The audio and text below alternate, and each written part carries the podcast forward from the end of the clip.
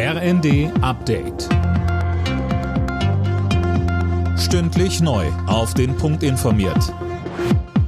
Ich bin Colin Mock. Guten Abend. Die Hochwasserlage bleibt in Deutschland weiter kritisch. Der Deutsche Wetterdienst hat die Dauerregenwarnung teilweise bis Samstag verlängert. André Glatzel mit den Einzelheiten.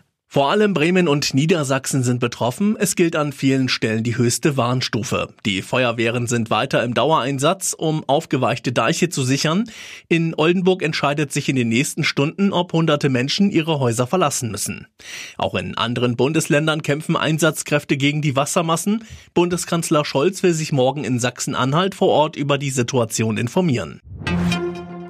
Im Iran sind bei zwei Explosionen laut Staatsmedien über 100 Menschen getötet worden.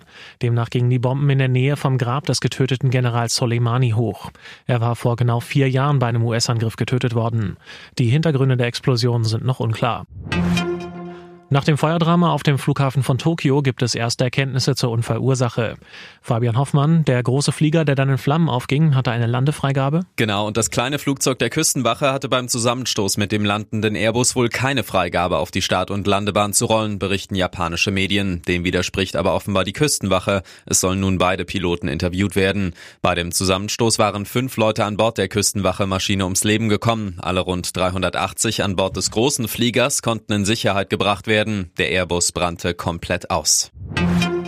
Viele Unternehmen suchen weiter händeringend Personal. Letzten Monat waren allein bei der Bundesarbeitsagentur über 700.000 freie Jobs gemeldet. Die Zahl der Arbeitslosen ist trotzdem leicht angestiegen auf knapp 2,64 Millionen. Das sind 180.000 mehr als vor einem Jahr. Bei der Vierschanzentournee bleibt es weiter spannend. Andreas Wellinger landete heute in Innsbruck als bester deutscher Springer auf Platz 5 und verliert damit die Gesamtführung knapp an den Japaner Ryoyo Kobayashi. Den Tagessieg holte sich Jan Hörl aus Österreich. Beim letzten Springen in Bischofshofen ist noch alles drin für Wellinger. Alle Nachrichten auf rnd.de